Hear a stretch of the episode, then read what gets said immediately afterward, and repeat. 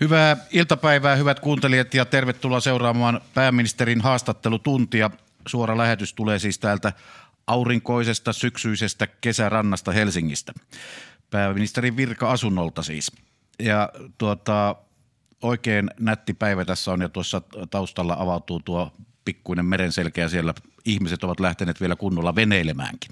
Ja hyvää iltapäivää pääministeri Antti Rinne. Hyvää iltapäivää. Kiitos, että olette jälleen altistumassa ajankohtaisille kysymyksille ajankohtaisista aiheista ja hienoa, että saatiin tuoda taas tämä kenttästudio tänne upeaan kesärantaan. Uutista kuultiin, että Utsioille tuli ensilumi. Joko te olette nostaneet veneenne talvisäilytykseen? Kyllä tässä tänä vuonna kävi sillä tavalla, että puolitoista viikkoa merellä keritti olla ja sitten kun oli kerran tänä vuonna tilaisuus nostaa se vene aikaisin ylös, sieltä nostettiin, koska sen pohja suodapuolettiin nyt, että ensi kesänä voi päästä vinhemmin eteenpäin. Kyselijöinä täällä ovat vastaava päätoimittaja Minna Holopainen STTstä. Tervetuloa. Hyvää iltapäivää. Ja vastaava päätoimittaja Jussi Kärki talouselämästä iltapäivää. Hyvää iltapäivää. Ja politiikan toimittaja Pekka Kinnunen Yle Uutisista. Iltapäivää Pekka. Hyvää iltapäivää. Ja puheenjohtajana Petri Kejonen Yle Uutisista niin ikään.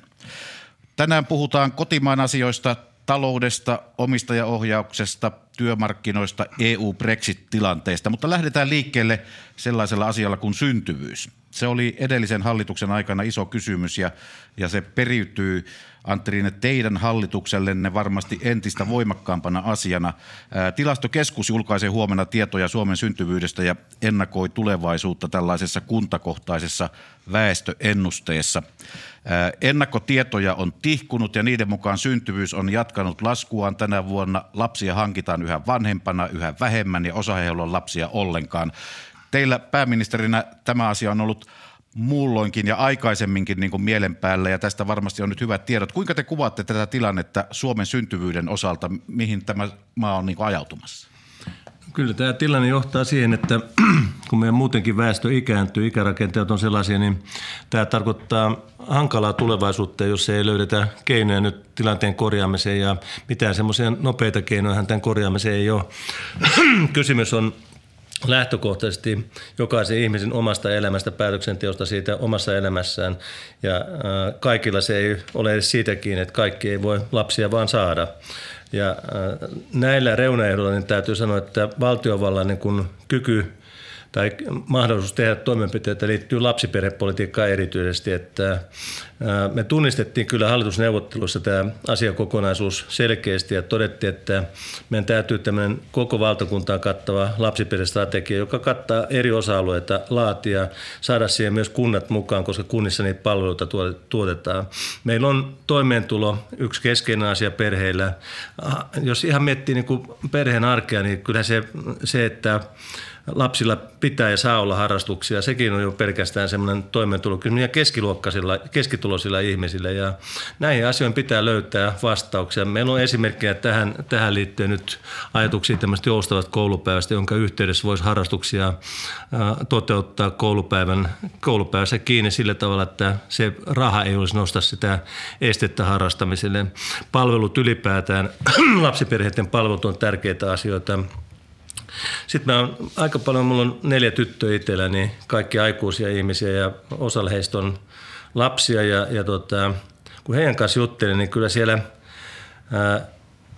ehkä se ensimmäinen asia naisilla nousee esille mm, näiden isojen, kokona, isojen asioiden takana on se, että miten oma työura kehittyy, miten oma ansiotaso tulee kehittymään.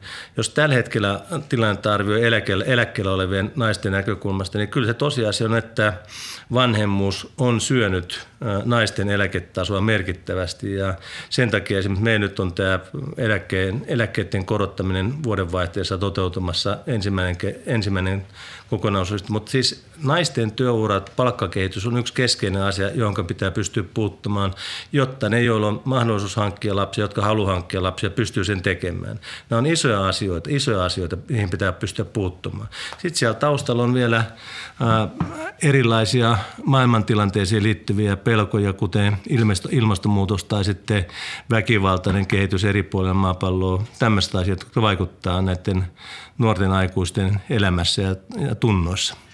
Käydään tästä kysymyskierrosta ja Minna Holopainen STTstä aloittaa. No kyllä, kiitos taanoin otitte esiin sen, että pitäisi olla jonkinlaiset synnytystalkoot suorastaan suomalaisilla. Ja nyt ollaan tilanteessa, jossa niitä ei ole, luettelitte tuossa erilaisia keinoja, joilla voisi vaikuttaa, mutta jos niistä vielä tiivistyt sanoo, mikä on se konkretia, joka voisi nyt tulla seuraavaksi sinne perheiden arkeen tai pitkällä aikavälillä vaikuttaa siihen? No kyllä niin kysymys siitä, että millä tavalla tasa-arvoinen yhteiskunta etenee palk- palkkauksen näkökulmasta, silloin iso merkitys ja työurien kehityksen näkökulma, silloin iso merkitys erityisesti niin kuin naisten tahtotilaan tässä asiassa niiden ihmisten osat, joilla on mahdollisuus sitä harkita. Sanoisin näin, että perheiden toimeentulo niin kuin laajassa mittakaavassa viittasin näihin harrastuksiin, ne on ihan konkreettisia asioita, joiden kautta voidaan sitä lapsiperhettä alkea helpottaa ja luoda semmoinen ilmapiiri suomalaisen yhteiskunta, jossa lapset on tervetulleet ja halutaan tukea sitä, että ne ihmiset, jotka haluavat ja kykenevät lapsia hankkimaan, niin niitä sitten voit hankkia. Jussi Kärki varmaan haluaa mennä vähän Joo. tässä ajassa ee... vähän toiseen kulmaan siihen, että minkälaisia vaikutuksia tällä Kyllä, on. ja erityisesti siihen, että tämä herättää tämä väestökehitys tietenkin huolen siitä eläkke- tulevien eläkkeiden riittävyydestä, niin mikä on teidän arvioinnin tällä hetkellä, että onko syytä ryhtyä pohtimaan jo seuraavaa eläkeuudistusta? Siis aina pitää eläkeuudistusta pohtia, että noin kerran kymmenessä vuodessa ollaan aina tehty korjausliikkeitä sen näkymän mukaan, mitä tulevaisuus, miltä tulevaisuus näyttää. Ja mun mielestä tässäkin tilanteessa on ilman muuta selvää, että kun on taisi olla sovittu, että 2023 on tarkastelupiste eläkejärjestelmän uudistuksessa silloin edellisen uudistuksen yhteydessä sovittuna. Mä luulen, että on järkevää tarkastella, mutta se ei tarkoita mulle sitä, että tässä nyt lähdetään eläkkeitä leikkaamaan, vaan mun mielestä meidän pitää löytää niitä keinoja, joilla tämä väestöennusteen nykyinen tila voidaan muuttaa toisenlaiseksi, jolla voidaan suomalaisen yhteiskunnan väestökehitys, työllisyysaste no, muuttaa parempaan suuntaan. Ja silloin me ollaan tilanteessa, jossa hyvinvointivaltio kaikki ne elementtejä kestää. Jos eläkkeitä ei leikata, niin toinen vaihtoehto aika usein on eläkemaksujen korottaminen. Mikä on teidän kantanne tähän? En mä ota kumpaankaan tällä hetkellä kantaa sen takia, ettei eläkejärjestelmän osapuolet ole edes keskustelleet tästä. Olen sanonut sen, että työllisyysasteen nousu, palkkasumman kasvu tulevaisuudessa ratkaisee sen, miten meidän hyvinvointivaltion rahoituksessa ylipäätään käy. Ja sen takia tämä työllisyysaste tavoite 60 000 lisätyöllistä päätöksillä ei ole vain tämän hallituskauden aikainen asia, vaan sitä pitää jatkaa. Meidän pitää päästä yli 80 prosentin työllisyysasteeseen 2040-luvulla, jotta voidaan maksaa nuorten koulutus, jotta voidaan huolehtia ikäihmisten hyvästä hoivasta ja rakentaa semmoista sosiaali- ja terveyspalveluiden verkkoa, jossa ihmiset on tyytyväisiä siihen. Pekka Kinnunen, Yle Uutiset. Niin viimeisimmässä eläkeuudistuksessa nostettiin eläkeikää ja varmaan jatkossakin sitä siihen keinoon joudutaan turvautumaan. Niin, niin kuin totesin, että tämä eläkejärjestelmän kehittäminen on selkeästi eläkejärjestelmän maksajien neuvottelukokonaisuus, jossa siellä mietitään, mitä eläkejärjestelmän tulevaisuudelle tehdään ja sen jälkeen sitten valtiovalta tulee vasta mukaan keskusteluun. Te nostitte tuossa alussa esiin, esiin kunnat, että kunnissa olisi en, ensisijaisen tärkeää niin miettiä näitä asioita. Moni kunta tällä hetkellä esimerkiksi tekee niin, että, että antaa jonkinlaisia etuisuuksia niille, joille, joille lapsia syntyy. Minkälainen ajatus teille herää tästä, että pitäisikö valtio jotenkin siinä olla mukana, mukana tukemassa kuntia?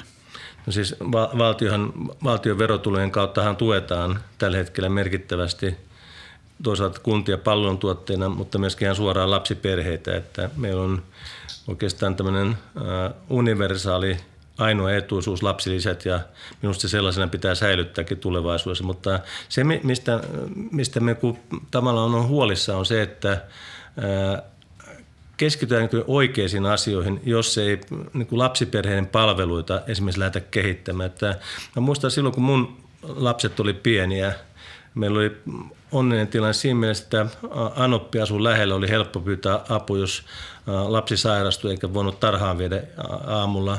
Mutta muistan myöskin sen, että silloin oli tarjolla selkeästi, me puhun nyt 90-luvun alun alkupuolen tapahtumista, niin silloin ei tarjolla ää, tota, kunnallisia palveluita auttaa sitä perhettä, joka tarvitsee sitä hoitoapua. Nyt niitä on merkittävästi vähemmän. Meidän täytyy niin kuin koko se palveluverkko kyetä rakentamaan semmoisen, että lapsiperheet kokee, että heillä on riittävästi tukea, ei pelkästään niin taloudellista tukea, vaan myöskin niin kuin palveluiden kautta tukea. Minna Holopainen, STT.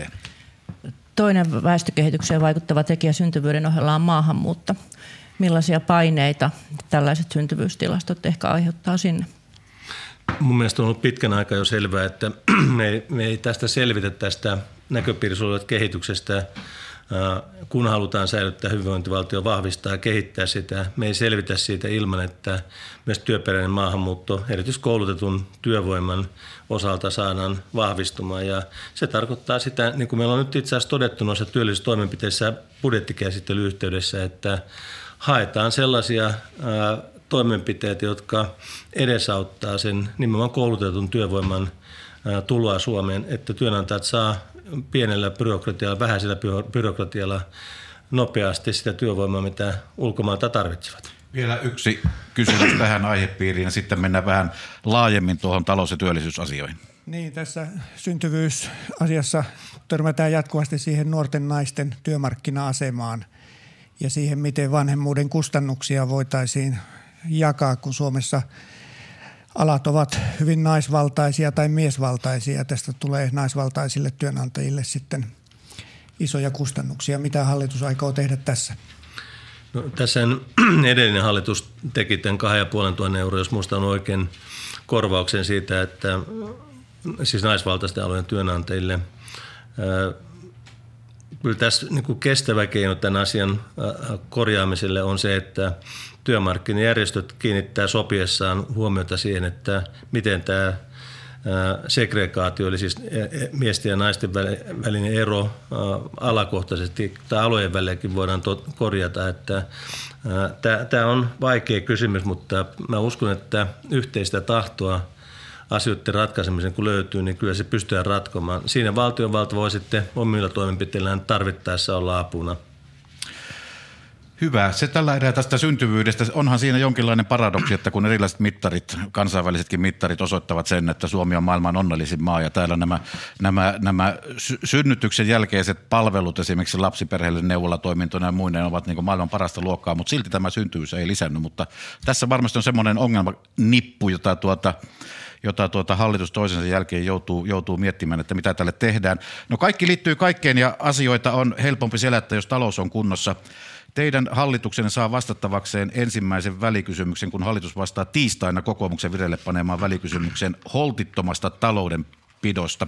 Pääministeri Antti Rinne, nyt kun mennään tähän aihepiiriin, niin teidän arvionne siitä, että kuinka epävarmassa tilanteessa taloudessa nyt luovitaan? No, jos tätä kansainvälistä toimintaympäristöä näin pienen vientivetoisen kansakunnan näkökulmasta tarkastellen, niin onhan se selvä asia, että meillä on tällä hetkellä semmoisia synkkiä pilviä näköpiirissä, että jos ajattelee kauppasotaa Yhdysvaltojen ja Kiinan, Yhdysvaltojen ja osittain Euroopan välillä, niin silloin vaikutusta ilman muuta tähän talousen tilanteeseen ilmapiiriin, jossa taloutta arvioidaan. Meillä on selkeästi tämmöisiä turvallisuuspolitiikkaan liittyviä riskitekijöitä, jotka näyttäytyy myös talouden näkökulmasta epävarmuutta lisäävinä tekijöinä.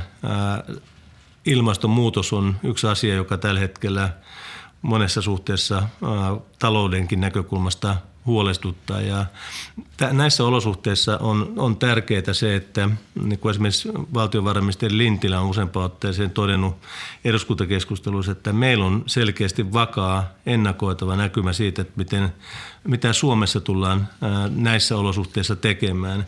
Ja meillähän tämä lähtee liikkeelle siitä, että meillä on ensinnäkin verotuloja lisätään kattamaan niitä lisättyjä menoja, joilla halutaan oikeudenmukaisuutta suomalaisessa yhteiskunnassa lisätä, halutaan vahvistaa kasvun pohjaa tulevaisuuteen koulutukseen liittyen. Sitten on tämä talouskasvuun olennaisesti liittyvä työllisyysasteen nosto. Niin kuin tuossa aiemmin tuli kuvattua sitä, että meidän täytyy aina tuonne 2040-luvulle asti pystyä työllisyysastetta nostamaan, jos meinataan säilyttää nykyisen kaltainen hyvinvointivaltio, jos halutaan, että yrityksillä riittää, riittää kasvun näkökulmasta työvoimaa tulevaisuudessa, tarvitaan myös työperäistä maahanmuuttoa. Nämä kaikki keinot yhdessä käytettävänä hyvinkin johtaa siihen, että Suomi kestää tämän murroksen, minkä keskellä nyt eletään. Poitetaan vielä tuosta tuo kohta, että pääministeri juuri sanoi, että, että työllisyysasteen on kasvettava vuoteen 2040 saakka. saakka. Jussi Kärki. Nyt tämä lähitavoite on siis 75 prosenttia, niin siitä valtiovarainministeriön Martti Hetemäki nostaa niin kuin keskeiseksi asiaksi nyt tämän palkkatuen käyttämisen. Klassinen kysymys rinteelle, että onko tämä teidän, te olette lisäämässä sinne rahaa, mutta onko tämä oikean suuntaan, mutta riittämätön tämä, mitä te teette siellä?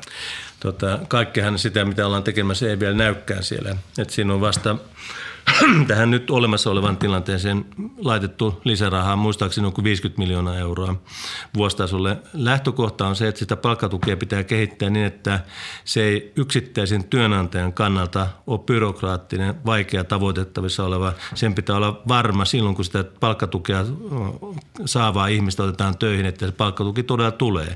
Näihin asioihin nyt vuodenvaihteessa tulossa selkeä ratkaisu, jossa työntekijä hakee, siis työtön työntekijä hakee palkkatukipäätöksen itselleen internetissä olevan sivuston kautta täyttämällä henkilötunnuksen ja tietyt kriteerit täyttäessä hän saa sen palkkatukipäätöksen. Hänellä on käytettävissään tämän verran rahaa tämän ajanjakson puitteissa palkkatukena työnantajalle, joka on sitten oikeutettu palkkatukeen.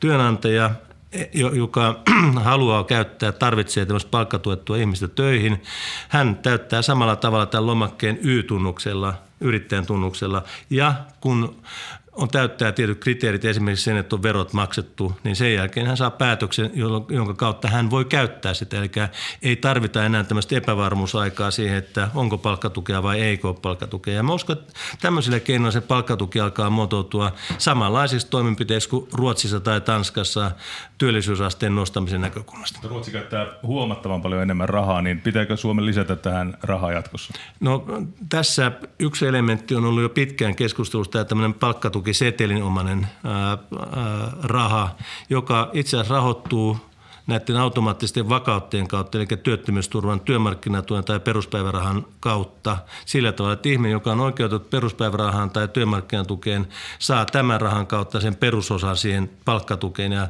sitä kautta se rahoitus itse asiassa niin kuin osittain järjestyy. Sitten tarvitaan niin kuin sanottu lisääkin rahaa. Pekka Kinnunen. Niin, iso kysymys, johon vuodesta toiseen törmätään tässä yhteydessä on ansiosidonnaisen työttömyysturvan porrastaminen. Näettekö sen ratkaisuna, että tuota ansiosidonnaista työttömyysturvaa korotettaisiin alkuvaiheessa ja sitten se nopeammin pienenisi? Me ollaan tuonne hallitusohjelmaan kirjattu sillä tavalla, että työttömyysturvaan liittyvissä asioissa ja sitten toisaalta paikalliseen sopimiseen liittyvissä asioissa me halutaan kuunnella ja nähdä, mitä työmarkkinajärjestöillä on sanottavaa näihin asioihin. Myöskin yrittäjäjärjestöillä tähän ansiosidonnaiseen, anteeksi, tähän, tähän paikalliseen sopimiseen liittyen. Ja mä haluan odottaa, mitä tuosta prosessista tulee. Sieltä on tullut jo nyt keskusjärjestöjen välisellä sopimuksella tämä työttömyysturvan lisäpäiviin liittyvä muutos, joka käytännössä tarkoittaa noin 9000 lisätyöllistä valtiovarainministeriön arvioiden mukaan. Sen me viedään nyt jo eteenpäin. Mutta mä haluan nähdä kuinka pitkälle palkansaajajärjestöt, työnantajajärjestöt, yrittäjäjärjestöt löytää näissä asioissa eteenpäin ensi kevään kehysriihen mennessä. Mutta jos ei sitten sieltä ole tullut ratkaisuja, sen jälkeen hallitus itse arvioi näitä toimenpiteitä minulle henkilökohtaisesti SDPn puheenjohtajana, mutta pääministerin ei käy sellainen vaihtoehto, jossa ihmisten toimeentuloa heikennetään. Semmoinen, jos se porrastus tarkoittaa sitä, niin se ei ole mulle vaihtoehto. Eli miten se sitten toimeentulo turvattaisiin? Jos lähdetään siitä, että ansiosidonnaista työttömyysturvaa alkuvaiheessa nostettaisiin ja sitten se vähitellen – sen voima laskisi. No tämän, Miten se sitten turvataan, että, että se ei vaikuta tulotasoon? Tämä on se tällä hetkellä vähän hankalakin kysymys liittyen näihin arvioihin näistä työllisyysasteen nostoon liittyvistä toimenpiteistä. Että meillä on tällä hetkellä äh, hyvin yksioikoinen tapa valtiovarainministeriössä laskea näitä vaikutuksia. Ne liittyy yleensä aina siihen, että kun sosiaaliturvaa heikennetään, se johtaa siihen, että työllisyysaste lisääntyisi. Ja sitten kun sosiaaliturvaa parannetaan, se johtaa sitten näiden laskentamallien mukaan siihen, että työllisyys heikentyy. Ja kun me tiedetään se, että esimerkiksi Ruotsissa – Tanskassa palkkatuki käytettynä merkittävästi nykyistä enemmän, niin johtaa siihen, että työllisyysaste nousee. Ja se ei oikein onnistu näiden nykyisten laskentakaavojen kautta tämmöinen arviointi, niin sen takia meillä on tavoitteena vuoden vaihteesta pistää liikkeelle erilaisia kokeiluja, joista saadaan tietoa siitä, että miten joku tietty keino puree tähän työllisyysasteen nostoon. Ja sitten pystytään niiden niin kuin empiirisesti koettujen asioiden kautta pystytään sitten hahmottamaan se, että mikä näiden laskennallinen vaikutus voisi olla. Tässä ansiosidonnaisen turvan porrastamisessa, niin siinä on tapahtunut tapahtunut liikahduksia. Toimihenkilöjärjestö STTK johto on ollut myötämielinen sillä ja nyt näyttää siltä, että ainoastaan SAK on tulppana tässä. No mä en osaa sanoa siitä, mitä konkreettisia liikahduksia on tapahtunut vielä tällä hetkellä, kun en ole noita neuvotteluja niin tarkkaan seurannut, mutta toivon, että löytyy semmoisia malleja, joissa ihmisten toimeentulo ei heikene, mutta jotka vaikuttaa työllisyyteen positiivisesti. Mutta alkuvaiheessaan se toimeentulo nousisi, kun korotetaan sitä. Niin kuin mä sanoin, että mä en nyt konkreettisesti rupea ottaa tähän asian kantaa. Otetaan sitten esiin semmoinen, semmoinen asia, joka on myös hallitukselle tärkeä ja julkilausuttu, se, että Suomeen pitäisi saada lisää investointeja, joka siis vaikuttaa sitten taas aika lailla tähän kokonaiseen koko talous, talouskuvaan. Tällä viikolla, oliko tällä viikolla, kun kuultiin, että Google viime viikolla investoi tuota Haminaan satoja miljoonia datapalvelu, datapalvelukeskukseen. Mm. Jussi Kärki. Joo, ei mennä Googleen, vaan mennään tuota yritystukiin. Yritysjohtajat tuota, eivät pidä tuota epävarmuudesta. Ja miksi te jätitte tämän yritystukiremontin jälleen ilmaan, mikä tuo sitä epävarmuutta ja voi sitten hidastaa investointeja? Me tehtiin täsmälleen niin kuin hallitusohjelma on kirjattu, eli me sovittiin silloin, että haetaan 100 miljoonaa euroa yritystuista kattamaan näitä menoja, jotka lisätään vaalikauden, tai tämän ensi vuoden budjetin osalta vaalikauden alussa. Ja, ja tuota, se me tehtiin 120 miljoonaa euroa parafineen dieselin verotukea poistetaan sen takia, että se parafiinisen dieselin verotuki teknologisen kehityksen myötä on käynyt täysin perusteettomaksi. Sen arvo on ollut 5 senttiä litralta ja nyt se todellinen käypä arvo sille tuelle niin kuin perusteltu arvo on 0,5 senttiä litralta ja tästä syystä poistettiin koko tuki tästä, tästä yksityiskohdasta, niin täällä on kuitenkin Suomessa vanha autokanta, eli tämä edelleen, tätä tarvittaa sitä dieseliä, ja nyt Neste varmaan sitten ei tee sitä tätä ympäristöystävällisempää dieseliä niin, niin paljon. Sanon, että asiantuntija-arvioiden mukaan, johon hallitus pohjaa päätöksensä, niin asiantuntija-arvioiden mukaan tämä parafiinisen dieselin tuki on menettänyt täysin perusteensa. Näistä yritystukien leikkaamisesta on hallituksen sisällä hieman erilaisia näkemyksiä. Varsinkin vihreät ja vasemmisto haluaisivat niitä leikata enemmän ja ehkä keskusta ja RKP ovat sitten jarruttamassa näitä yritystukien leikkauksia. Nyt on ilmeisesti kuitenkin sovittu, että yritystukien leikkaaminen ei jää tähän parafinidieselin tukeen, vaan muitakin on tulossa. Onko teillä jotain esimerkkejä, mihin, mihin voitaisiin puuttua? Meidän käytännössä yritystukia kaikki erilaiset elementit mukaan lukien maksetaan vuosittain semmoinen 3,5-4 miljardia euroa. Se on iso summa rahaa ja, ja tuota, niistä on selkeästi osa sellaisia, joilla on niin kuin ilmastopolitiikan näkökulmasta esimerkiksi virheellisiä vaikuttavuuksia. Ja me tullaan nämä käymään nyt kaikki läpi tämän seuraavan vuoden aikana niin, että ensi syksynä voitaisiin sitten sikäli kun löydetään yhteisymmärrystä näitä asioita viedä eteenpäin, että, että tuota, se on selkeä kirjaus, että energiaverotus mukaan lukien turve tullaan arvioimaan nopeasti tässä nyt ensi vuoden aikana ja tehdään ne tarvittavat muutokset. Että siellä kirjattuna muutoksena isoin yksittäinen asia on se, että energiaveropalautuksista luovuttaisiin mentäisiin eurooppalaisen energiaverokantaa mahdollisimman alas ja sitä kautta saataisiin terveemmäksi tämä energiaverotukseen liittyvä kilpailu. Siihen liittyen myöskin tämä turve tullaan ratkaisemaan. Tässä ongelmana on se, että hallitusohjelmassa ei mitään selkeää konkreettista ole näistä yritystukien leikkauksista yli sen 100 miljoonan euron, mikä nyt on toteutunut. E, pelkäättekö, että tämä hallituksen sisäinen eri pura johtaa siihen, että mitään ei pystytä tekemään? Ensinnäkin mä en koe sitä ongelmaksi, että on joku kuvaamanne kirjaus, että mä en tunnista mitään epäselviä kirjauksia tässä suhteessa hallitusohjelmasta, että meillä on kirjaus siitä ja sovittiin nyt tässä budjettiriihen yhteydessä se, että että tuota, näitä yritystukia tullaan tarkastelemaan. Summia, mitään summia ei. ei. Ainoa summa, mikä sovittiin, oli tämä 100 miljoonaa euroa, ja se ylitettiin 100 miljoonaa, tultiin 120 miljoonaa euroa.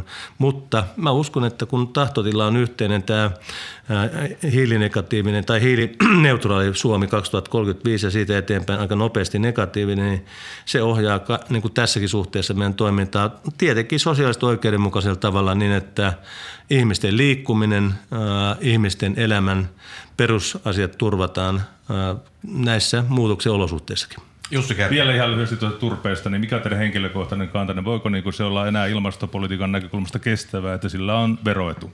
No mä olin tällä viikolla tuolla Ilomantsissa avaamassa tai peruskiveä muuraamassa Euroopan ensimmäiselle, jos muistan oikein, ainakin Suomen ensimmäiselle aktiivihiilitehtaalle, jota rakennetaan turpeen pohjalta. Ja sanoisin näin, että ää, mä olen tyytyväinen siitä, että turpeen käyttö kasvualustana ja sitten tämmöisten puhtaiden teknologioiden raaka-aineena aktiivihiiliteknologian raaka-aineena edistyy. Olen tyytyväinen siitä, että kaikista keskeisin toimija valtionyhtiö Vapo tai valtion enemmistöomistama Vapo on, on strategiassaan valinnut energiaturpeesta luopumisen strategiakseen ja tätä kautta me päästään varmaan ihan veromuutostenkin kautta siihen, että tämä turpeen käyttö nopeasti tulee vähentymään tässä tulevien vuosien aikana. Se täytyy tehdä hallitusti ja sillä tavalla, että ne toistakymmentä tuhatta ihmistä, jotka leipänsä saa tällä hetkellä turpeeseen liittyen, he näkevät tulevaisuuden myöskin oikealla tavalla. Kello on 28 minuuttia yli 14. Kuuntelette pääministerin haastattelutuntia. Suora lähetys tulee parhaillaan tältä kesärannasta ja kaikkiaan täällä on kysymy- kysymyksiä esittämässä Minna Holopainen STTstä, vastaava päätoimittaja Jussi Kärki talouselämästä ja politiikan toimittaja Pekka Kinnunen Yle Uutisista. Ja sitten muutama sana tai ehkä muutama kysymys tuottaa valtion omistajaohjauksesta. Ministeri Paatero on luvannut, että hallitukselta tulee linjaukset koskien tätä omistajaohjausta ensi kuun lopussa. Minna Holopainen. Kyllä omistajapoliittisia linjauksia vielä odotetaan, mutta hiljan otitte kantaa jo valtioyhtiö Postin vaikeuksiin ja työntekijöiden asemaan siinä suhteessa. Ja tämä herätti keskustelua roolijaosta. Mikä on hallituksessa omistajaohjausministerin ja pääministerin roolijako ja toisaalta omistajaohjauksen ja yrityksen johdon roolijako? No ensinnäkin täytyy todeta tuon postiin liittyen se, että postin kehitystilannehan on ollut nähtävissä jo vuosia, ehkä reilu kymmenen vuottakin liittyen tähän digitalisaatioon ja kirjepostin vähentymiseen. Toisaalta sitten taas pakettipuolella on merkittävää kasvua liittyen digitalisaatioon, joka tätä kauppaa ympäri maailmaa lisää ja tarvitaan pakettia kuljettamaan, niin pakettia kuljetettavaksi niiden tavaroiden ja tuotteiden osalta. Posti on siis kovassa myllerryksessä ja kukaan ei kiistä sitä, että tämä postin teknologinen tai siihen kohdistunut teknologinen murros vaikuttaa postin kykyyn toimia monissa asioissa. Lähtökohta on se, että tämän, tätä murrosta pitää pystyä hallittamaan, mutta tavalla, joka sinällään jo pienipalkkaisten ihmisten, postin työntekijöiden tilannetta ei entisestään kurista. Ja tähän mä oon ottanut kantaa, että en sinällään niin kuin siihen, että mitä postissa tehdään. on sitä mieltä, että ihmisten palkkoja ei pidä mennä alentelemaan. Että se, se on niin minusta väärää tapaa hoitaa tämmöistä isompaa murrosta. Mitä tulee sitten taas omistajaohjauksen ja mm, pääministerin väliseen suhteeseen. Se on täysin selvä. Omistajaohjausministeri vastaa omistajaohjauksen toteuttamisesta. Pääministeri vastaa koko hallituksen politiikasta. Myöskin siitä, että se omistajaohjaus on, on kokonaisuudessaan sen politiikan sisällön mukaista. Omistajaohjaus ja yrityksen johto taas toimii ihan niin kuin osakeyhtiöllä mukaan omistajan ja, ja tuota, yrityksen hallituksen välillä toimitaan. Ja, siinä sitten on pikkusen erilainen lähtökohta niissä yhtiöissä, jotka on valtion selkeästi enemmistöomistajia tai kokonaan omistamia, kuin sitten missä ollaan puhtaasti finanssisijoituksen muodossa mukana. Koitteko, että kannanottanne tässä eivät sitten tulleet yrityksen johdon tontille ja minkä takia esimerkiksi työmarkkinajärjestöissä on myös herännyt keskustelua pääministerin roolissa tästä? Mä en osaa sanoa, miksi työmarkkinajärjestöissä on herännyt keskustelua. Olen todennut sen, minkä näen hallituksen politiikan näkökulmasta tärkeäksi. Jussi Kärki. Painetulleiden edustajana niin vähän huolissani tuosta, että mitä tuo posti selviää edes perustehtävästä, eli lehden jakamisesta, niin miten tähän istuu se, mitä ehdotit, että postilaiset kurkkivat vanhusten ikkunasta sisään, niin miten se tähän niin kuin istuu enää? Toi, tämäkin on vähän nyt yksinkertaisuus toimittaja kärjeltä tämä tämä päätoimittaja, vastaava päätoimittaja Kärjeltä tämä sanonta. Että mä totesin vaan, että meillä on paljon semmoista turvattomuutta, erityisesti maaseudulla, missä ihmiset asuu pitkien etäisyyksien päästä toisistaan naapureista ja siellä tämmöinen huolenpito, joka liittyy siihen, että voi, voi tuota, ää, kokea toisen ihmisen läsnäolo hetkeksi aikaa varmaksi, niin voisi olla hyvä tapa lisätä myöskin postin postin työntekijöiden käytettävyyttä tulevaisuudessa. Hyvä. Otetaan muutama sana tässä jo vähän siihen viitattiin niin näistä tästä työmarkkinatilanteesta ja työmarkkinasyksystä, joka tässä, tässä on jo käynnistynyt ja varmasti ensi työmarkkinakevätkin sieltä sitten jossain vaiheessa voimalla päälle vyöryy. Pekka Kinnunen. Niin, näistä teidän kannanotoistanne on, voi vetää, vetää sellaisen punaisen langan, että ette ole mielellänne alentamassa kenenkään palkkoja. Nyt tuosta, Entäs te? tuosta työmarkkinasyksystä ja keväästä on povattu aika vaikeaa ja pitkää. Viimeksi perjantaina kuntien työntekijöitä edustava JHL julkisti omat tavoitteensa ja siellä oli linjana, että pienipalkkaisille korkeammat korotukset kuin vientialoille. Mitä ajattelette tästä linjasta? Jos ylipäätään ajattelee niin suomalaisen yhteiskunnan tulevaisuutta, niin me ollaan kiinni hyvin pitkälle viennin tuloksesta, eli vienti rahoittaa puolet hyvinvointivaltion palveluista ja, ja, tuota, ja sitten kokonaisuus, mitä turvaverkkoja on rakennettu tänne. Ja sen takia on tärkeää, että me pärjätään tuolla vientimarkkinoilla. Ja olen ollut itse tukemassa aikaisemmin ja tuen samalla tavalla sitä ajattelua, että viennin näkökulmasta palkkaratkaisut pitää lähteä liikkeelle ja sitten tarvittaessa siihen pitää pystyä kytkemään asioita, jotka on oikeudenmukaisen näkökulmasta tärkeitä. Ja, ja tota, kyllä mä ymmärrän sen, että, että tuota, sairaanhoitaja, lähihoitaja, pienellä palkalla kunnissa tärkeitä ja muut työtehtäviä, työtehtäviä hoitavat ihmiset kokee, että – tämä tilanne ei ole oikein reilu ja, ja että sitä pitäisi korjata. Mulla ei ole tällä hetkellä mitään eikä ole mitään tekemistä palkkaratkaisun kanssa. Se on työnantajapuolen ja palkansaajapuolen välillä neuvoteltava asia, samoin kuin muut työehdot. Että, ää, on kyllä huomannut, että joistakin työnantajaliitoista on todettu, että pääministerin ei pitäisi sotkeutua eikä kaivata apuja valtiolta. Ja, ää, nyt seurataan tilannetta ja katsotaan, että millaisia – tarpeita sitten loppujen lopuksi kuitenkin tulee ehkä. Niin, teitä on tosiaan arvosteltu siitä, että olette puuttunut liikaakin näihin vanhaan leipälajiin eli työmarkkina-asioihin, mutta haastaisin teitä kuitenkin ratkaisemaan sitä asiaa, että miten, miten hoidetaan sitten se, että vientiala on tavallaan Suomen mallin mukaisesti palkkajohtaja, veturi, miten sitten näille julkisen sektorin usein naisvaltaisille aloille turvataan kävin aikanaan tuolla Ruotsissa työskennellisen ammattiliitossa niin tutustumassa siihen Ruotsin mallin mukaiseen ää, to, to, toimintamalliin. Ja, ja tota, täytyy sanoa, että ää, ei sitten loppujen lopuksi vaikuttanutkaan ihan siltä, mitä se ulospäin näytti, että esimerkiksi pankkisektori, joka on puhtaasti tuolla ää, kotimarkkinoilla toimivia ihmisiä, silloin kun puhutaan siitä osasta pankkitoimintaa, niin tota, kyllä siellä oli merkittävästi isommat palkankorotukset rakennettu sinne pankkisektorille kuin mitä vientisektori oli saanut huolimatta. Sitten puhutaan Ruotsin mallista. Ja, ja tota, mä sanoisin näin, että Suomessa tämä mun tuntemani työmarkkinakenttä, en voi olla tiedot vanhentunut jo, mutta mun tuntemani työmarkkinakenttä lähtee siitä, että yksittäisten toimialojen työnantaja- ja on ne parhaat, jotka osaa sen alan toimialan näkökulmasta arvioida sitä tilannetta. Ja, ja tota, sitten tähän kokonaisuuteen on linkittynyt takavuosina meillä tasa-arvoeriä, matalapalkkaeriä, joilla on pyritty korjaamaan sitä oikeudenmukaisuutta samalla kun on huolehdittu siitä, että tuo vienti, vientialat pärjää kilpailussa. Ja, ää, en mä osaa sanoa, voisi sanoa, että jotakin tämmöistäkin ää, tulevaisuudessa kannattaisi miettiä.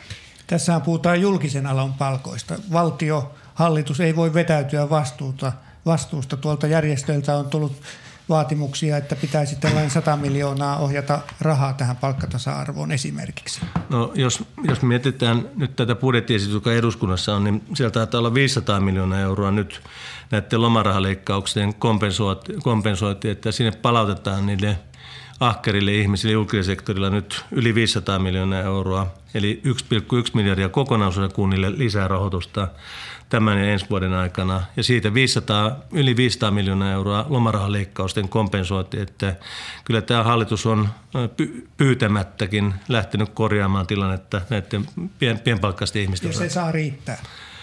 Tämä on nyt tämän hetken tilanne. No niin, mennään tässä keskustelussa taas, taas eteenpäin seuraavan asian. Oikeastaan tätä asiaa voitaisiin summata vielä sellaisella keskustelulla, joka niin kuin vyöryy tuolta, tuolta maailmalta myös niin kuin tänne varmasti kesärantaankin pääministerin virka-asunnolle. Siis sellainen asia, että nyt käydään sellaista keskustelua maailmalla, että onko kapitalismi rikki. On nähty 180 amerikkalaisen suuryhtiön johtajan julistus siitä, että yrityksillä on oltava muitakin tehtäviä kuin voiton tavoittelu. Antti Rinne, mitä mieltä te olette tästä keskustelusta, joka tänne Suomeenkin on yhä voimakkaammin tulossa nämä julistuksen myötä?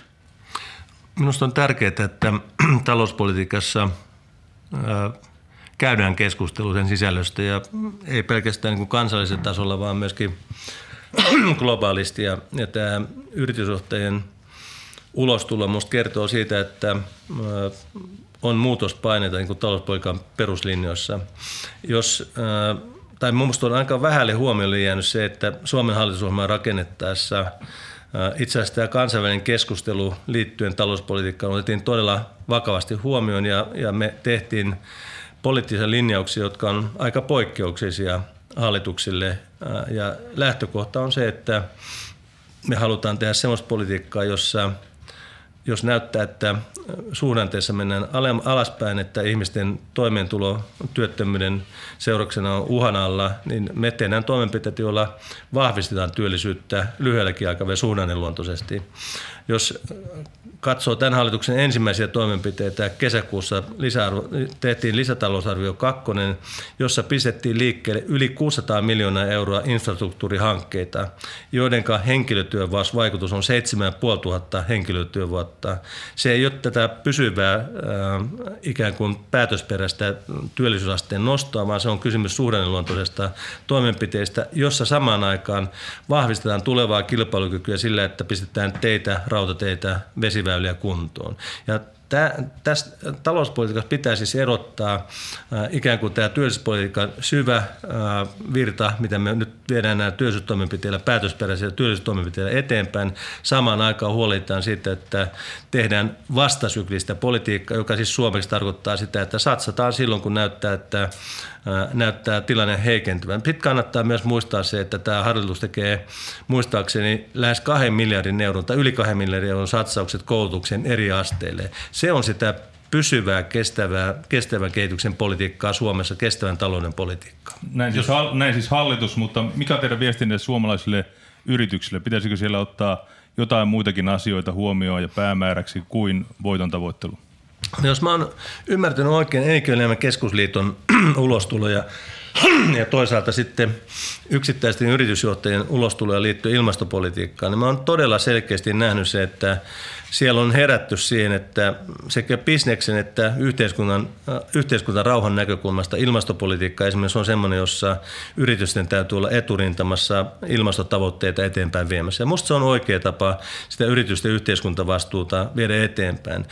Monet yritykset tuli tästä, äh, mä en muista mikä tämän kampanjan, mikä viime syksynä käytiin, joka liittyy tähän äh, yritysvastuuseen, niin sen kampanjan kautta monet yritykset olivat viestimässä sitä, että työntekijöiden reilu kohtelu, reilut pelisäännöt ympäri maapalloa on tärkeitä asioita. Että kyllä tätä on havaittavissa Suomessakin vahvasti. Tätä Kohta mennään EU-asioihin. Suomi on tällä hetkellä EU-puheenjohtaja ja tuota, Antti Rinne on tässä erittäin vilkkaasti matkustellut viime aikoina ja lähtee tänäkin Ei pelkästään iltana, matkustelua, vaan hoitanut asioita. Ja hoitanut asioita ja lähtee tänäkin iltana asioita hoitamaan tuonne, tuonne Tsekkoslovakiaan. Mm. Joo niin tsekkeihin nykyään sanotaan. Minna, tähän aihepiiriin vielä yksi kysymys. Kyllä. Perjantaina Vasemmistoliiton kansanedustaja Anna Kontula otti esiin kapitalismin ongelmat, joista tässä äsken keskusteltiin. Ja hän ehdotti rikkaille omaisuuskattoa, joka voisi olla esimerkiksi 10 miljoonaa euroa. Mitä mieltä olette tällaisesta ehdotuksesta? Voidaanko omistukselle määrätä yläraja? Mun mielestä on tärkeää, että yhteiskunnasta aiheesta eri näkökulmista keskustellaan ja siinä mielessä Anna Kontulankin keskusteluavaus tästä suhteessa on ihan tärkeä ja, ja mielipiteitä varmaan monen suuntaan herättävää. Mun on vaikea nähdä sitä, että näköpiirissä olevassa tulevaisuudessa tämmöinen olisi jotenkin realistinen vaihtoehto. Sitten näihin EU-puheenjohtajamaan asioihin ja EU-puheenjohtajamaan pääministerin kiireeseen olitte tai tapasitte hiljattain Ranskan presidentin EU-asioissa Brexitiin liittyvissä kysymyksissä. Toissapäivänä tapasitte muun muassa EU-Brexit-pääneuvottelija Barnierin, Timmersmannin tuolta komissiosta ja Japanin pääministeri Shinzo Abe muun muassa. Ja huomenna vuorossa sitten Unkarin pääministeri Viktor Orban. Tapatte hänet ensimmäistä kertaa kahden kesken. Tässä on Suomen ja Unkarin välillä käytymään tällaista sanailua. Pekka Kinnunen. Niin, Unkari on ollut EU-ssa yhdessä Puolan kanssa vähän ongelma lapsi. Siellä on haastettu näitä EU-periaatteita. Millä mielellä lähdette nyt tapaamaan Orbania? Onko teillä vastauslista valmiina? Millainen on Suomen järjestelmä esimerkiksi perustuslain suhteen? Ennen kuin tapaan uh, Unkarin pääministeri Orbanin, tapaan uh, Tsekin tasavallan pääministeri Babisin ja samoista asioista keskustellaan. Siellä on Tietenkin Brexit yhtenä asiana, mistä, mitä käydään läpi EU27 näkökulmasta ja on ollut hyvin tyytyväinen siitä, että myöskin Unkari, Tsekki ja monet muut tai kaikki muut 27 maata ovat olleet hyvin yhtenäisiä tässä Brexit-kysymyksessä, vieneet asiaa, asiaa eteenpäin yhtenäisesti ja vahvasti. Sitten meillä on näitä muutamia asioita, jotka liittyy tähän monivuotiseen rahoituskehykseen, jota nyt neuvotellaan tässä tämän syksyn aikana. Meillä on vielä tavoitteena, että voitaisiin asiassa edetä loppuun saakka tämän meidän puheenjohtajuuskauden aikana. Kysymys on siis siitä, että mikä on EU-budjetin koko seitsemän seuraavan vuoden aikana, miten paljon rahaa käytetään. Ja, ja tuota, siinä asiassa se ehkä isoin niin kysymys on, että miten paljon Brexitin jälkeen, jälkeisessä Euroopassa kukin jäsenmaa tai kaikki jäsenmaat käyttävät jäsenmaksuihin rahaa. Ja si- siinä nyt on aika paljon vielä neuvottelemista. Lähtökohdat on vähän erilaisia eri jäsenmaiden näkökulmasta. Erityisesti nettomaksajien ja nettosaajien välillä on eroja tässä suhteessa. Sitten on näitä ehdollisuuksia, jotka linkittyy tähän, tähän tuota, ää, monivuotiseen rahoituskehykseen äh, liittyen, ilmastonpolitiikkaan liittyen, maahanmuuttopolitiikkaan ja sitten liittyen oikeusvaltioperiaatteeseen. Äh, jos miettii sitä, mikä on Euroopan unionin peruslähtökohtia, se on ollut kahden maailmansodan jälkeen turvata vakautta ja rauhaa Euroopassa, huolehtia hyvinvoinnin vahvistamista tavallisten ihmisten näkökulmasta. Ja jos katsoo tästä hetkestä taaksepäin, niin aika hyvin tässä on onnistuttu niillä pelisäännöillä arvoilla, jotka meillä on vallinnut. Ja siihen liittyy näihin yhteisiin arvoihin demokratia, siihen liittyy tasa-arvoinen yhteiskunta, oikeudenmukainen yhteiskunta, siihen liittyy sananvapaus, median sananvapaus erityisen vahvasti. Siihen liittyy se, että ihmisoikeuksia kunnioitetaan ja oikeusvaltio, jossa voi luottaa siihen, että tuomioistuimesta tulee tuomioita asiantuntemuksia ja lain mukaan, eikä poliittisen vallan tahdon mukaisesti. Nämä on kaikki semmoisia isoja periaatteisia asioita, joiden vara on rakennettu hyvinvointia ja rauhaa, turvallisuutta ja vakautta. Ja nyt tässä on ollut piirteitä, jotka linkittyy osin maahanmuuttoon, populistiliikkeiden nousuun, osin globalisaation vaikuttavuuteen Euroopan sisällä, negatiiviseen vaikuttavuuteen. Ja, ja nämä on ollut nyt vaarantamassa sitä yhteistä arvopohjaa. Sen takia komissio on tässä asiassa useampia vuosia tehnyt töitä, ottanut vastuuta ja nyt Suomi näkee, minä näen sen sillä tavalla, että myöskin korkeimmalla poliittisella tasolla täytyy ottaa vastuuta tästä kokonaisuudesta. Täytyy pystyä keskustelemaan näistä asioista avoimesti. Tähän ei ole yhtään jäsenvaltiota vastaan kohdistettavaa toimintaa. Sillä ei ole mitään niin kuin, tarkoitusta naulata jotakin jäsenmaata seinään, vaan kysymys on siitä, että miten puolustetaan tavallisia eurooppalaisia ihmisiä siltä mielivalta, mikä liittyy siihen, että oikeusvaltioperiaatetta ei noudateta.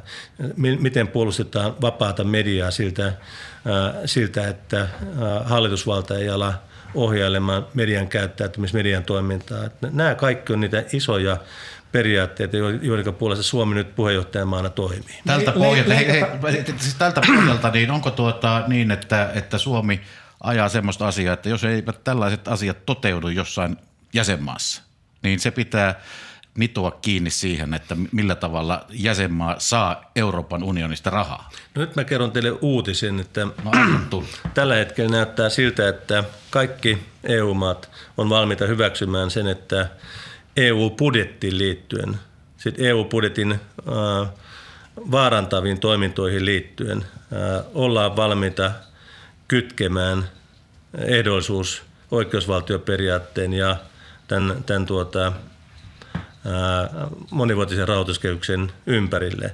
Ja tästä mä oon todella tyytyväinen. Toivon todellakin, että tämä tämänhetkinen tilanne toteutuu sitten loppujen lopuksi. No niin, sormia nousi pystyy. Minna Holopainen. Siis kaikki EU-maat, eli myös Unkari ja Puola esimerkiksi. Tässä on Euroopan ministeri Tytti Tupparainen tehnyt todella ison työn viimeisen puolentoista kuukauden aikana neuvotellen näitä monivuotiseen rahoituskehyksiin liittyviä asioita. Ja tämänhetkinen arvio hänen työnsä pohjalta on se, että yksikään jäsenvaltio ei ainakaan suoranaisesti vastusta sitä, että tämä monivuotinen rahoituskehys ja oikeusvaltioperiaate sen rahoituskehyksen ja budjetin suhteen kytketään toisiinsa ehdollisuuden. Sehän vaatisi muutoksia Unkarin ja Puolan politiikassa. Onko tästä takeita? No niin kuin sanottu, että kun me käydään nyt puheenjohtajamana tätä keskustelua, me ollaan Euroopan puolesta, eurooppalaisten ihmisten puolesta, sen arvopohjan puolesta, jolla ollaan voitu turvata vakautta ja rauhaa Euroopassa ja hyvinvointikehitystä. Me ei olla yhtään jäsenvaltiota vastaan missään suhteessa ja tämä on selvä viesti kaikille. Minna Holopainen. Tällaisissa ehdoissa yksityiskohdat varmasti ratkaisevat. Eli millaisia ne ehdot konkreettisesti olisivat, jos sitten nykyinen Puola ja Unkarin hallituskin olisivat tulossa niihin mukaan? No täytyy sanoa, että mä en tämän yksityiskohtaisemmin menettään asian missään tapauksessa. Tämä on keskeinen asia, jossa totesin vain, että tällä hetkellä näyttää, että voidaan tämmöinen ehdollisuus yksimielisesti saavuttaa. Tämän. Sehän vaatisi, va- vaatiikin yksimielisyyttä sen saavuttaminen. Kiitoksia siitä, että tässä pääministerin haastattelutunnilla saatiin tämmöinen eurooppalaajuinen, eurooppalaajuinen EU-laajuinen uutinen, uutinen kuultua. Puhutaan vielä sitten Brexitistä. Mikä on tilanne tällä hetkellä? Lähtevätkö Antti Rinne Britit EU-sta lokakuun viimeisenä päivänä? Sen kun tietäisi, että tällä hetkellä se tilanne on äh, kovin vaikeaselkoinen tuolla Britanniassa, että mulla kävi ennen tuota Macronin vierailua kaksi avustajaa Lontoossa keskustelemassa sekä työväenpuolueen että konservatiivien kanssa, virkamiesten ja poliittisten vaikuttajien kanssa tilanteesta ja, ja tuota, kyllä se kansakunta on tosi jakautunut. Puoletteen sisällä on todella iso jakauma tai jakautuneisuus ja puoletteen välillä on iso jakautuneisuus kukaan ei pysty varmaksi sanomaan, että millaisia enemmistöjä erilaisille vaihtoehdoille tämän Brexit-keskusteluun liittyen Britanniassa pystytään tekemään. Sen haluan sanoa, että, että Suomi, niin kuin kaikki muutkin EU-maat, komissio siihen mukaan luettuna, ovat valmiita hakemaan sellaista ratkaisua, jolla nyt tässä tilanteessa, jota meistä kukaan ei halunnut, että Britannia on eroamassa – niin, niin tuota, se ero voisi tapahtua järjestäytyneesti sopimuksen pohjalta. Ongelma on se, että Britannia ei ole toimittanut mitään konkreettisia ehdotuksia kirjallisesti siitä, miten he ratkaisivat sen erityisesti Irlannin rajakysymyksen, jossa Irlannin tulevaisuus, talouskehitys ja osallisuus Euroopan unionissa on vaarassa, jos, jos ei noudateta tätä nyt sovittua sopimusta ja sitä backstoppia, mikä siellä on. Ää, vielä haluan uudelleen sanoa sen, että se jää kuulijoiden korvaan, että kukaan meistä muista ei halunnut Britannian eroavan Euroopasta – Euroopan unionista. Kukaan meistä muista ei sitä halunnut. Ja nyt kun on itse tehneet tämän ratkaisun, niin nyt on aika mahdollisimman nopeasti saada näitä kirjallisia esityksiä siitä, miten he haluaisivat sitä lopputulosta, jonka he itse neuvottelivat, muuttaa, jotta saadaan järjestäytyneesti tämä tilanne hoidettua. Siinä on, me käytiin hallituksen läpi viime viikolla iltakoulussa niitä vaikutuksia eri ministeriöiden aloilta liittyen tähän mahdolliseen sopimuksettomaan eroon. Ja kyllä se huolestuttaa se, että mitä sieltä tulemaan pitää. Kaikkia vaikutuksia ei pysty näkemään vielä tällä hetkellä, mitä kaikkea se tuottaa tulossa, mutta ei se mitään hyvää tuota, ei Britannian kansalaisille eikä eurooppalaisille muutenkaan. Jussi Kärki. Käydään vielä läpi tuo Macronin vierailulla annettu lausunto, koska siitäkin uutista silloin tuli. Iskitte silloin takarajan Britannialle, joka on nyt siis muuten huomenna, niin näin jälkiviisana, niin oliko se lausunto loppuun saakka harkittu teiltä? Tota, ensinnäkin takaraja on sinun, teidän käyttämänne sana. Takaraja on ollut, minä olen sanonut vain näin, että olisi äärimmäisen tärkeää, että syyskuun loppuun mennessä saataisiin kirjallinen esitys Britannialta, jotta voidaan oikeudellisesti arvioida tätä tilannetta. Se on ollut vain ja ainoastaan Suomen pääministeri, jos oli myös Ranskan presidentin lausunto tässä tilanteessa. Ja, ja kysymys on siitä, että molemmat ollaan oltu hyvin huolissaan siitä, että tuleeko muutama tuntia ennen kuin tämä Brexit on toteutumassa, niin tuleeko sitten joku esitys siitä, jota oikeudellisesti on täysin mahdotonta tuossa aikataulussa arvioida. Se syyskuun loppu tuli siitä, että silloin on 31 päivää aikaa arvioida mahdollisia esityksiä. Juttelin Barnierin kanssa nyt äh, eilen äh, aika pitkäänkin tästä asiasta ja, ja tota, äh, hän näkee samalla tavalla, että nyt pitää tulla konkreettisia esityksiä, jotta niitä voidaan oikeasti arvioida, mitä ne tulee tarkoittamaan ihan eurooppalaisten tavallisten ihmisten näkökulmasta, yritysten näkökulmasta. Sama koskee tietenkin Britannian kansalaisia yrityksiä. Miten siellä. muuten arvioitte tällä hetkellä Boris Johnsonin asemaa Britannian pääministeri? En mä ole mikään arvioimaan sitä asemaa, että, että, että tota, siellä konservatiivipuolue valitsi itselleen puheenjohtajan ja hänestä tuli Britannian pääministeri ja aika näyttää, mitä tässä tapahtuu. Että hyvin sekava on tilanne. Jussi Kärki. Tuosta Barnierista vielä, niin oliko hän samaa mieltä, että, että syyskuun loppuun mennessä pitää jotain tulla kirjallista, eli huomiseen mennessä? No vai? tässä on huomenna on syyskuun loppu, ei näytä tulevan kirjallisia esityksiä. Niin, tällä hetkellä tuo lopullinen takaraja näyttäisi olevan ensi kuun lopussa. Ei se ole muuttunut missään vaiheessa, sun on koko ajan siellä. Onko tuota mahdollista, että kuitenkin tarvitaan aika lisää tämän asian järkevää hoitamiseen?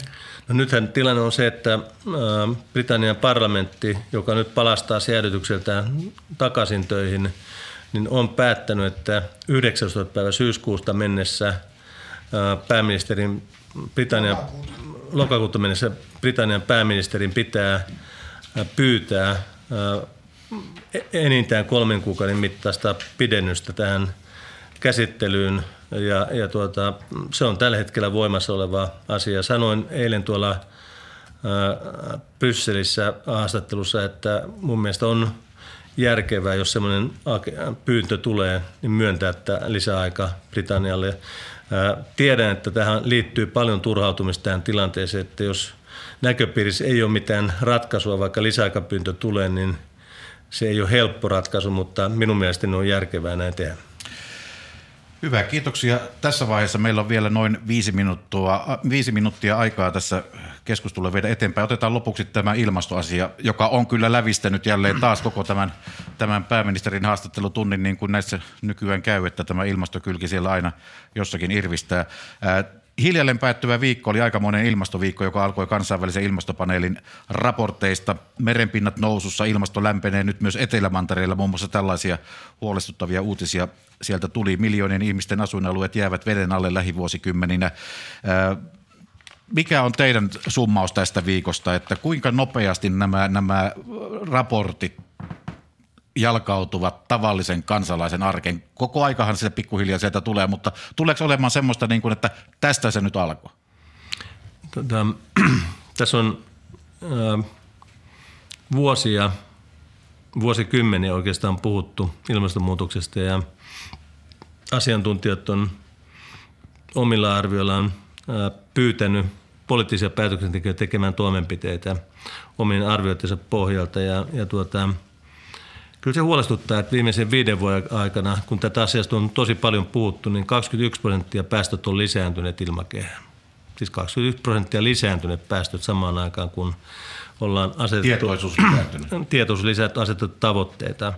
Mä sanon näin, että mä oon iloinen siitä, että nuoret ihmiset, lapset on heränneet tähän asiaan, vaativat aikuisia toimenpiteitä. Musta nämä viime viikon tapahtumat, toimenpiteet New Yorkissa ja eri puolilla maapalloa kertoo siitä, että se vastuu, mikä meidän poliittisen päätöksentekijöillä on tällä hetkellä, on äärettömän suuri siitä, että me uskalletaan viedä näitä asioita oikealla tavalla koko sivilisaation niin tulevaisuuden näkökulmasta lasten ja lastenlasten tulevien sukupolvien tulevaisuudesta eteenpäin. Mä pidän erittäin rohkeana ja ää, tärkeänä sitä Greta Thunbergin työtä, jota hän on nyt uskaltanut lähteä tekemään. Ää, hän on aito huolessaan, aito niissä vaatimuksissaan meille aikuisille poliittisille päätöksentekijöille. Ja musta on sääli, ikävä, todellakin väärin häntä kohtaan, että aikuiset setämiehet arvioi häntä siitä, että ikään kuin hän olisi jotenkin häiriintynyt tai saaras, kun hän on huolissaan ilmastonmuutoksesta. Mä haluan antaa vahvan tukeni Greta Thunbergin toiminnalle ja sille työlle, mitä nuoret ihmiset tässä maapallolla tekee tämän asian eteen. Ja toivon todellakin, että me Suomessa löydetään se polku 2035 hiilineutraalisuuteen ja sitten pikka nopeasti sen jälkeen hiilinegatiivisuuteen. Ja voidaan auttaa Euroopan unionia olemaan ilmastojohtaja globaalissa maailmassa. Minna Holopainen, meillä on kaksi minuuttia vielä aikaa. Lyhyt kysymys. Millaisia ilmastotekoja olette sitten omassa arjessanne tehneet?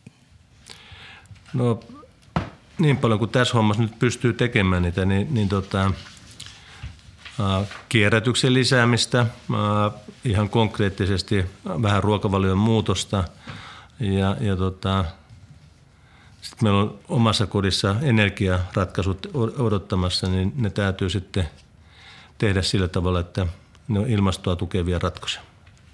Hyvä, kiitoksia tästä.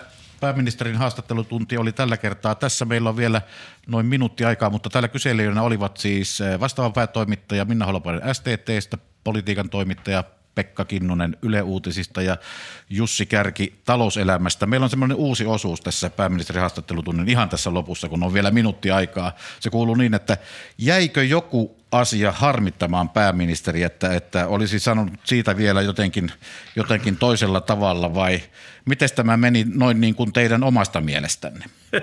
Täällä minuutti aikaa. Eikä nimiä. Ehkä sanon näin, että oli mukava henkinen – kyselytunti, eikä jää ainakaan tällä hetkellä tunnut harmittaa mikään. Katsotaan, millaisia otsikoita tulee. Puolen minuutin päästä on kello 15 ja silloin kuullaan kello 15 uutiset. Pääministerin haastattelutunti, joka kuullaan seuraavan kerran tulee siis lokakuussa. Silloin eletään jo aika, aika, aika syksyisissä tunnelmissa. Tällä hetkellähän täällä kesärannan verannalla aurinko paistaa ja, ja selkeä aurinko lämmittää vielä mukavasti, mutta sitten ihan siellä lokakuun viimeisillä sunnuntailla palataan takaisin tänne ja tehdään tämä kierros sitten uudestaan. Kiitoksia kaikille ja nyt kello kiitos, 15 kiitos. uutiset.